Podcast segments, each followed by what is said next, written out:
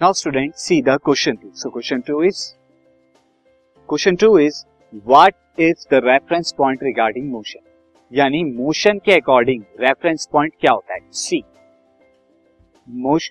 reference point is a rigid framework ये क्या होता है? एक रिजिड फ्रेमवर्क होता है. और वो रिजिड फ्रेमवर्क क्या होता है? इसके मैं आपको कुछ एग्जांपल दे सकता हूँ सच एज अर्थ अर्थ हो गया और सेलिस्टिशियल स्पेयर कोई और दूसरा स्पेयर जैसे आपका मून हो गया एनी अदर सन हो गया तो ये सारे जो हैं रेफरेंस पॉइंट होंगे।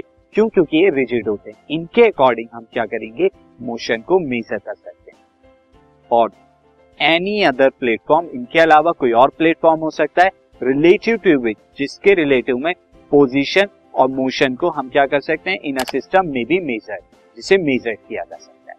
किस तरह से see if there is a ground this is a ground and इस ग्राउंड पर अगर यहाँ पर say there is a wheel there is a wheel and ये व्हील क्या हो सकता है? किसी भी व्हीकल का हो सकता है। अब ये व्हील जब मूव करेगा तो इसकी पोजीशन पहले ए पर होगी एंड देन इसकी पोजीशन क्या होगी? See there is a wheel wheel की पोजीशन बी हो गई।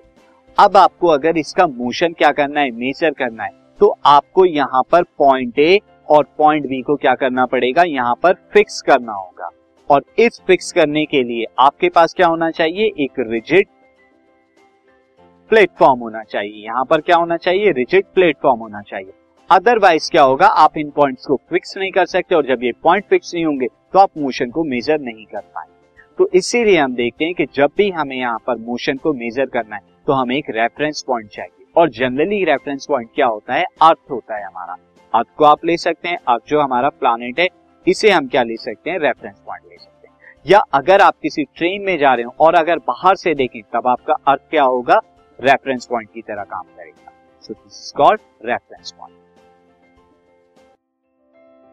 this podcast is brought you by Hub Hopper Shiksha Abhiyan अगर आपको ये पॉडकास्ट पसंद आया तो प्लीज़ लाइक शेयर और सब्सक्राइब करें। और वीडियो क्लासेस के लिए शिक्षा अभियान के यूट्यूब चैनल पर जाएँ।